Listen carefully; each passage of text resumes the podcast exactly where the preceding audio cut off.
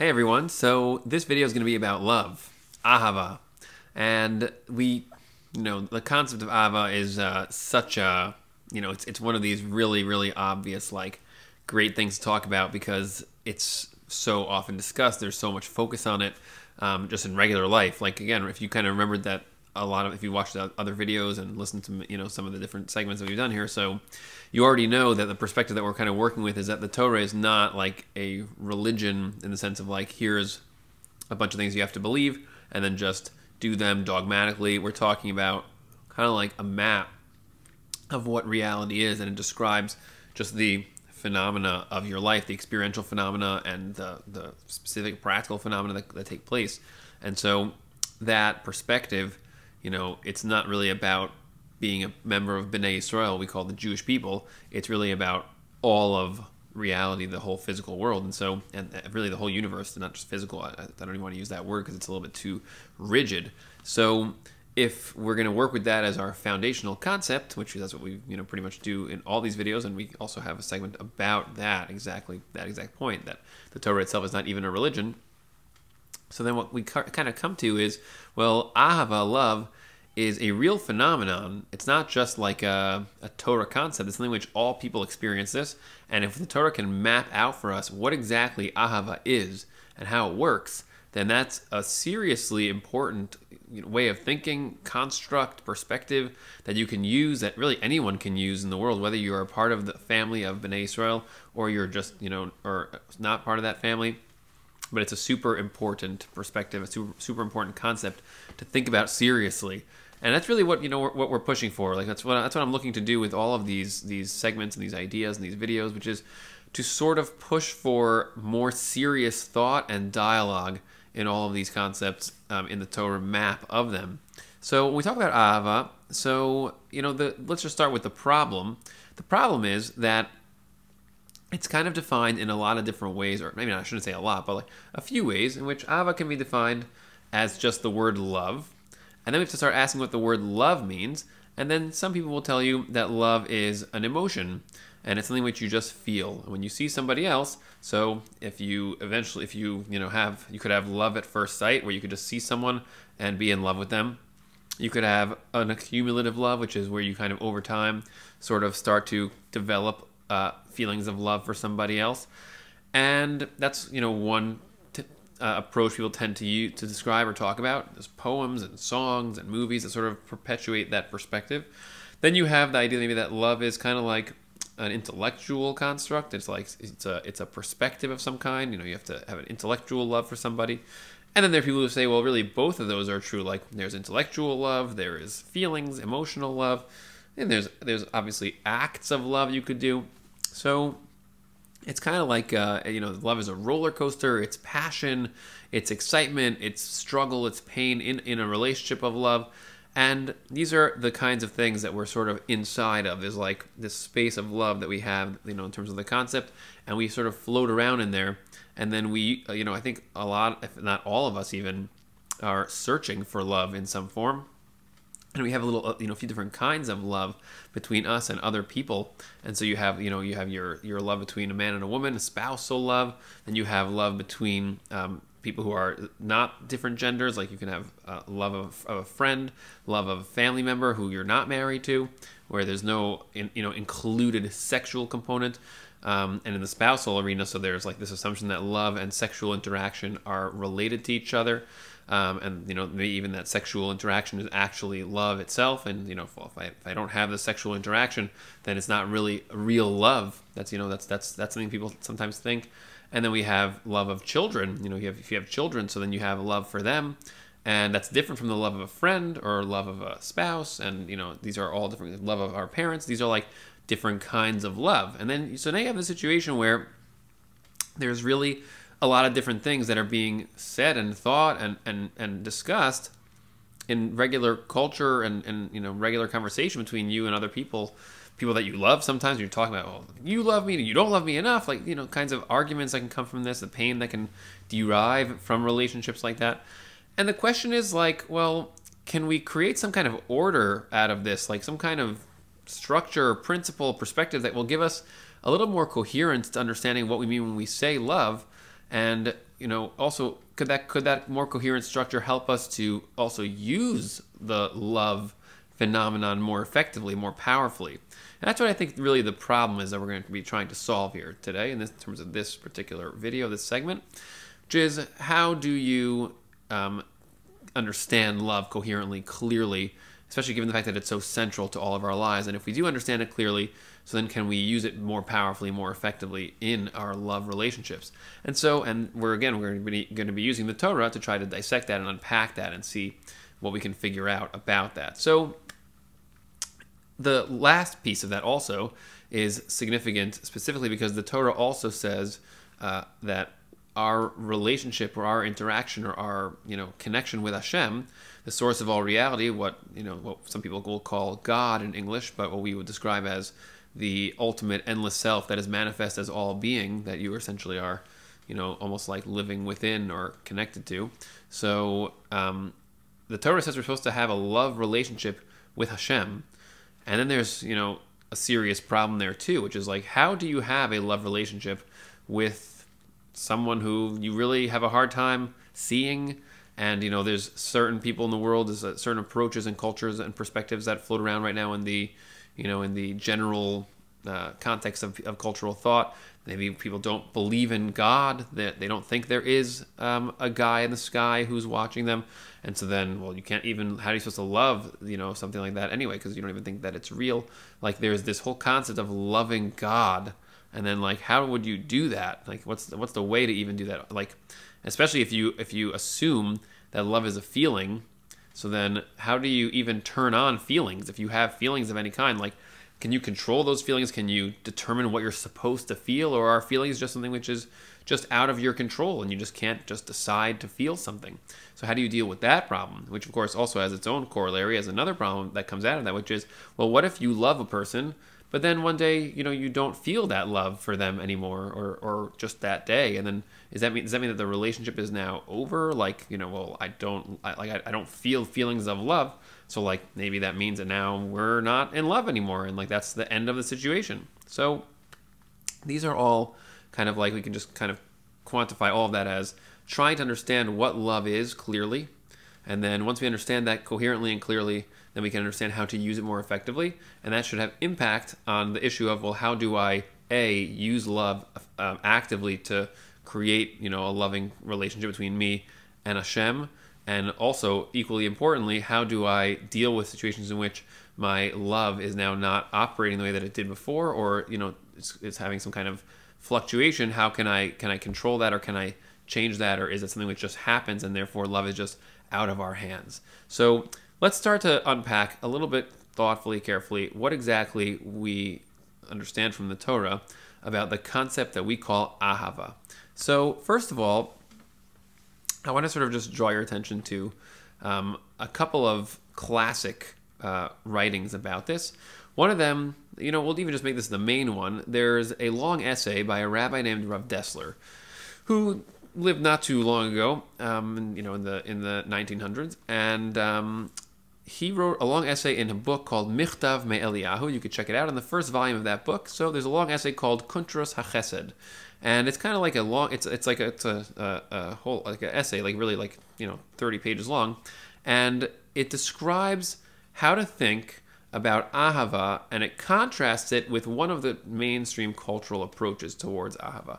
So that mainstream cultural approach in the, that he brings there in that essay is the example that we already mentioned, which is that, generally speaking, we tend to think about love as a feeling that we have, and that certain things in our lives, certain people, certain situations, certain things, will make us feel love. So if you have a relationship with somebody, let's say you're dating someone, you're engaged to somebody, you're married to somebody, and they make you feel very good, and you you know you like like you like the the way that you feel with them, so then you're going to love them because of the way that they treat you. That's how Dessler describes the classic, you know, thought process culturally about love, which is that, well, I feel good about the way that you treat me.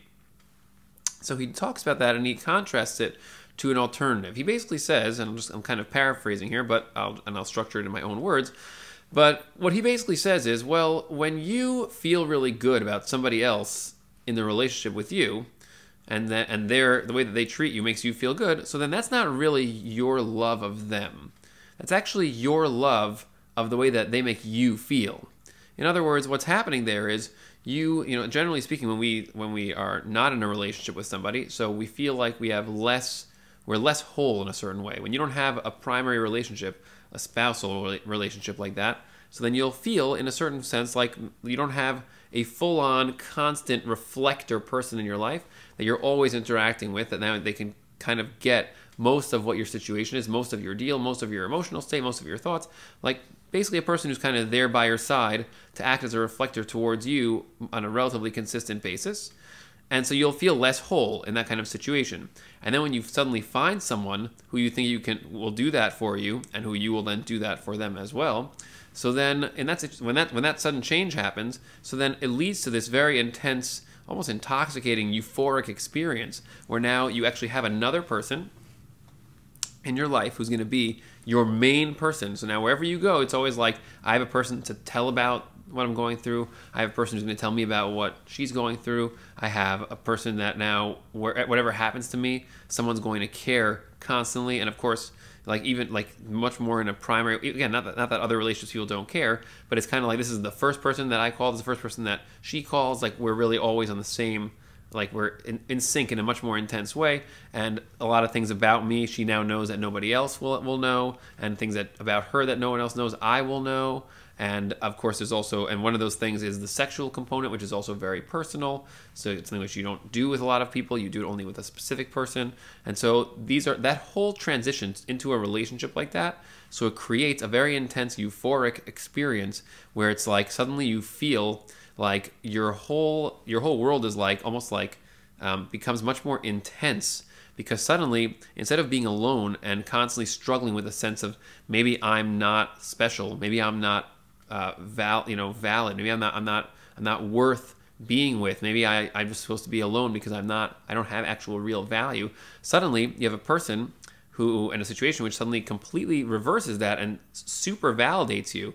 And it's like the newness of that, of how much, um, you know, validation you experience from the, from someone suddenly there being someone who's, who's with you in that way. It's overwhelmingly uh, contrasting with the previous situation. You're going from like, I don't have anyone, and maybe I'm no, maybe I'm nobody, to I have someone, and now I feel like I'm somebody. And so that that shift from one to the other creates a very intense, almost like a like a, uh, an, an intense emotional uh, wave, and and and and, uh, and also intellectual wave. Like you have a lot of you know a lot of energies that are sort of floating around inside you, and also the sexual component, because it's very exciting to suddenly feel like I'm going to have a person who I can do that kind of activity with. Because it's such a private, personal thing, and so it in itself is a very, um, you know, it's part of the wave of like, wow, now I'm not alone in that way too. So those components all kind of create this this wave that we're describing here, and that's what the word romance in English is usually describes. And that const that that that experience of romance is something which is very temporary, because it evolves and emanates really from the contrast of I'm alone and I'm only a, I feel fragmented, to I'm with someone and now I feel more whole. And so that's something which can can last two to three to four years, where you have some level of that, you know, euphoria. But it really, like, that's really a pretty long time. You know, it's really, from on average, I would, I would bet, I would guess, it, and we can, you know, I'm sure there are studies about this, it probably lasts about between one to two years um, after the relationship really solidifies. So, and then the question is, well, what comes after that? But the point is that those types of feelings and the waves of those experiences of, of that contrast. So that's what I think for a lot of us, a lot of a lot of the mainstream culture, and, a lot, and for a lot of us in the world, is kind of what we think of when we talk about the word love. So Rav Dessler takes that and he sort of flips it around and says, well, that's not actual ahava. That's not real love. That's like, uh, it's like getting a shot of self-esteem, where like at first you didn't have so much self-esteem, you didn't feel so good about yourself, and then suddenly, bang! Like suddenly your whole, you you you you suddenly discover that you're actually really really special. You know, it's like you just suddenly that that that shifts and changes for you, and the the intensity of that change is like you suddenly get a massive dose of self-esteem from that, and so you're like, wow, like now I feel so good and so much better, and that's what uh, many people associate with love. And he's like, that's not actually what love is. That's just that's just a new self-esteem. And he's like, that's actually very temporary, because after that euphoria disappears, and you know all of the the you know glasses, kind of the the blinders of like, wow, this person is so amazing. They're so, they're into me. I'm into them. So after that kind of comes off, then you have to actually see who they are for real without having the fantasy blinders on top of that. And they have to see who you are for real. And then you have to actually build a connection without the euphoria. Now, again, you'll still have a lot of positive energy because it's like, well, I'm not alone. But like you have to actually now take that positive energy and use it as motivation to actually build a genuine connection. So now we're going to describe, that's basically what Rav Dessler pushes towards. Uh, and he says, well, that's what happens next. What you're supposed to do is supposed to create real ahava. So he says, how do you do that? How do you create real ahava? So what he says is, well, the mechanics of that are that you're supposed to give to the other person. If you can give to the other person, that will create ahava. That's his formula. It says the more you give, the more ahava is created. Now, when I first learned this, so I was taught this, you know, a bunch of years, fifteen years ago, and I was like, oh, okay, that's easy. Like, that's very mechanical. If I give to someone, it creates love. That's great. You know, it's like, that's easy to do. And so, in fact, I use that, um, that method uh, very often in my life. The tricky part about that is it doesn't really say exactly what it means to give to someone. Like, what are you doing when you give to somebody? So let's just unpack that a little more carefully. And if you think about it kind of, you know, just a little bit uh, analytically and thoughtfully, so we don't just mean giving randomly, like, oh, here, let me give you something. I'll, I'll, I'll give you flowers. Um, I'll buy something for you. Like, and even, and it's not even just that I give you something that you want.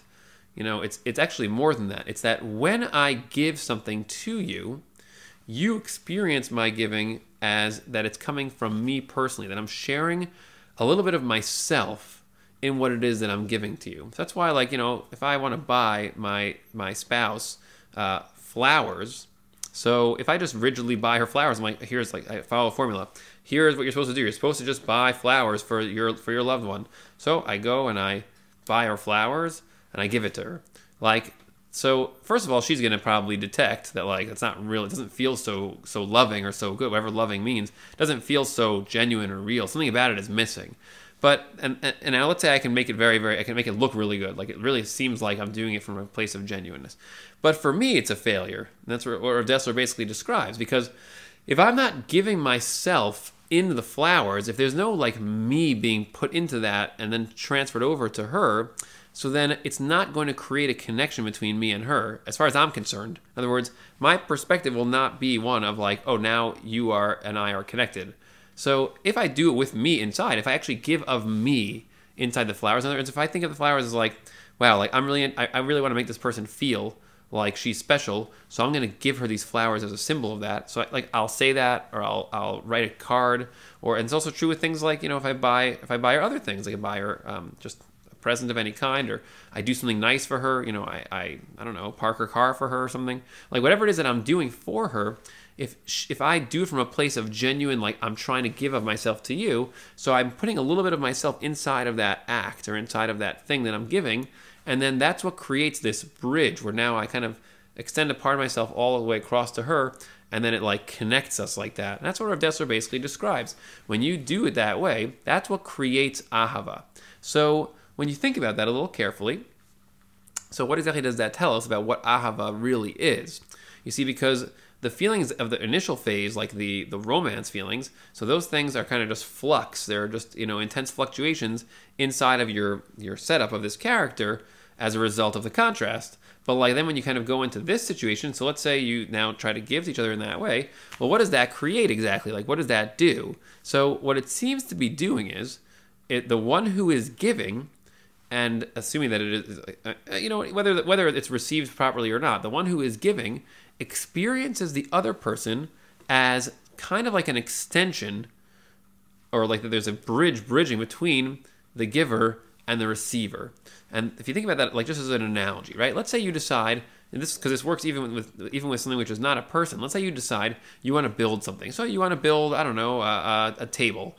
So you you know you go onto YouTube, you watch a video how to build a table, get all the parts, and you you know you go to a lumber mill or you go to Home Depot or whatever, and you get all the parts, and then you make a plan how to do it, you measure it out, and you spend like a month doing this, and you build this beautiful dining room table on your own, you know, without any any uh, besides the instructions from YouTube. So you, this this is your project that you spent time uh, creating, and then you know you um, let's say you're moving. And the moving and the movers, by mistake, they they forget to unload the dining room table that you made, and they take it somewhere else, and then it gets lost, and then it gets taken to a warehouse where there's all these other dining room tables and other lost furniture, And you go there and like you're, you know, ask them what happened to it. They're like, oh, it's this warehouse. So you go there and like you go to the person in charge and he's like, yeah, well, we have all these dining room tables here. You could just take any one of them because, you know, most of them are lost anyway. And you're like, well, I don't want any of those other ones. Like, I want my table, the one that I made. And the guy's like, well, why? It's like they're all just pieces of wood in the shape of tables. What difference does that make? And it's like, that's a good question. Like, what exactly does it mean when you have sentimental attachment to something? So think about that carefully. What it seems to mean is that the more you invest of yourself into something or someone, the more you look at that someone or something as if they are part of you. So there's like, you know, you, it's like if this is if this is me, this thing, which, you know, if you saw the Nishama video, you already know that this is kind of like the tools that I use. But, like, these are my tools. You know, th this is the, the Zev Vanit set of tools. So then, like, if I invest myself into something else, let's say I make this pillow. This pillow is getting famous in these videos. I keep bringing it into the video as a, as a prop. So let's say I made this pillow. So now this pillow is kind of like an extension of the, the me that I think of in terms of, you know, my whole sphere of being. And it's like, you know, if you buy a house, it's like, that's my house. If you buy a car, like, that's my car. You have this experience of things being kind of like a part of you, even if they're not actually part of the actual tools that you tend to use. So that's what happens when you invest yourself into things and, and also into people. The thing about, with, about doing that with people, though, is that they're, the, the potential for that, that connection dynamic to happen and the intensity of that dynamic is very, very, very, um, it's magnified dramatically. And the reason is because it's two-way. In other words, if I share myself in that way and I invest in you in that way, so then that creates a situation where now I experience you as, you know, kind of like more a part of me. And when you receive that from me, assuming you choose to receive it properly, assuming you develop an awareness that I am sharing that with you, then you do it back towards me. And it makes us kind of, we build this, this two-way dynamic energy of sharing with each other where we each are constantly trying to extend ourselves across the gap to create this kind of bridge and connection. And the more intensely you do that, the more over time you'll experience the other person more and more and more and more deeply as a part of yourself. And that's something which, you know, you can really, really foster that over time. Now, when you think about that carefully, so what does that really tell you about the nature of Ahava? If that's what Ahava is, so it tells you, first of all, that Ahava seems to be this bridge or connection, you know, network between you and another person. So if we go kind of a little deeper underneath that and sort of take that a little further, so so you could sort of see just by using the, the dining room table example, contrasting it with a spousal example, that this is actually true for any relationship that you have. In other words, whether you have a relationship with your dining room table, a sentimental one, or you have a relationship with another person, a spouse or a child or a friend or anyone else, a parent, whatever it is. So according to the amount that you share of yourself, give of yourself in a genuine way and invest uh, yourself into the into this other person, into the relationship in that way. So the more connection bridgings you will create with that other self. So if that's true, so then now let's just kind of think about that in terms of like what the coherent structure is. If we had to say a definition of what Ahava actually is, the definition would seem to be that Ahava is connection or closeness with another person or another self. Uh, now, and, or really with anything, but let's say the most um, uh, intense versions of that kind of connection is with other selves. And let's go a little further for a second. Well, what does that mean, a connection with another self? Like, where does that connection actually happen? Where does that take place? So, like, can you see the connection? Is it, like, visible bridges? Obviously not. You don't see any bridges between you and the other person that you have Ahava with. So what exactly is that then? Well, if you think about that for a second, that just sort of takes place inside of your mind. Now, the Torah uses the word da'as. The word da'at, da'as means your perceptions, to describe the place that this happens. It's not really in a literal place, obviously, but your mind is a conceptual place you could think of, but it's almost like if you could just put on a pair of glasses and then you could have these glasses that would reveal the interconnections between you and other selves, you'd see these bridges, these little, these glowing strings that link you to the other person. So you could think of it as a perception of the bridges and connections that you create with your actions of sharing and of giving and of investing. And so that's the definition of Ahava that the Torah essentially is describing. Ahava means a perception of connections, of bridges between you and another self. And you can have, as we are essentially what we're trying to say, you can have qualitatively different amounts, intensities, you know, types of connections with somebody else. So let's say with your child, you, you know, that, that's a that's a that's a very interesting example, because with a child, you actually invest tremendous amounts of yourself into your child. Definitely in the initial phase of the relationship, um, that's where parents invest really the most of themselves in a certain kind of way, because it's so um, forced. You're basically forced to constantly, um, you know, sh take care of and share what you are and invest what you are into this kid. If you're up at two A M and like you are changing a kid's diaper because, you know, they are one years old or, or six months old and you're not sleeping because of that. So you are now taking your own, you know, your own wants, the things you're interested in, you're interested in sleeping in that situation. And you're basically saying, well, even though this is what I want, I'm gonna now invest myself into this person instead. Instead of investing myself into myself, I'm gonna invest myself into this person. And so that creates a tremendous amount of perception of connection with the child. Ironically, with a child, the child doesn't have that same uh, perception in reverse for a long time, because children generally have a hard time, especially in the early phases of their lives, actually sharing of themselves with you in response. So you actually have a lot of one-way bridges and connections being formed there, uh, which causes a lot of interesting dynamics between parents and kids, which is why parents and kids sometimes have a lot of struggles in their relationships, which is its own discussion, just how to deal with parents and kids. But just to realize that that's how you form Uh, the connections between you and a child. So there's like specific types of actions. With a child, you would share yourself, let's say a six-month-old, by the ways we just explained. You would change diapers, you would provide food, you would, you know, uh, do medical care, whatever other uh, physical care is required, uh, which in terms of also the money you have to spend in order to do that, you simply give your all to this kid, and it creates those kinds of connections through those sorts of actions. And then with, with a spouse, so then you also, you have many different kinds of ways that you create those kinds of bridges, whether it's by sharing ideas, listening is, is a big one. Just sitting back and receiving uh, your spouse sharing their own ideas is actually a form of giving, because now you're giving of your, of your time and your attention to them, and that makes you love them more. It makes you have more ahava of them, more perception of connections with them. And then, of course, there's also the, the there's all kinds of other nice things you could do where you share of yourself. And in the sexual arena, there's also a lot of things there, because it's sec the, the sexual arena is a, is a set of actions that are specific to a marriage relationship. And there, there are things that each person wants, because people enjoy the sexual sensations of their own body. But when you decide, instead of focusing and investing in your own sexual sensations, you decide to focus on the sensations of the other person. So that's also a very fertile ground for, for, um, for investing and giving of yourself towards the other person. So, and that's true with every relationship. There's always, there's always essentially ways that you can create more connection bridges with, between you and somebody else by investing in the relationship in these kinds of ways. So this is pretty much Rav Dessler's framework. And I think this really sort of captures um, how to think about ahava in a very clear way. I, I would even define the word ahava. It seems to really mean the word hav, which is the second part of the word. It's ahav is the root. So hav seems to, it means to give, and ahav sounds like it might mean something like I give. You know, like I giveness would probably be the best translation of the word ahava, because what you're doing is you're giving the I, the self, into the situation. So it's a verb of I giveness. So you know, if you're writing it like iPhone, it'd be a little I and then capital G, I giveness. That would be the translation of the word ahava as a suggestion. But you know, the the the upshot of all this is that's the structure. In other words, the structure of ahava is the the perception of bridges and connections between you and another self that you build by giving of yourself towards them. And then that that kind of solves a couple of our problems. First of all, it tells us that ahava is something which um, is a perception.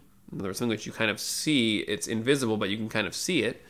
And then it leads to all kinds of emotions, because perceptions are the root of our emotions. So if you perceive someone as your beloved and you're connected to them, then that means that if they um, are living in sync and harmony with you, then you're going to feel a lot of feel, probably will feel a lot of positive feelings. And then if they are living in conflict with you, you're going to care and it's going to hurt you. And then there are also days where you have a hard time seeing them, because since you're close to them, there's a lot of connections, so you can't really see them so clearly. And then it actually means that now everything about them is kind of blurry, sort of taking them for granted. And then you don't even feel anything, because you're not really seeing them so clearly with your ahava lenses.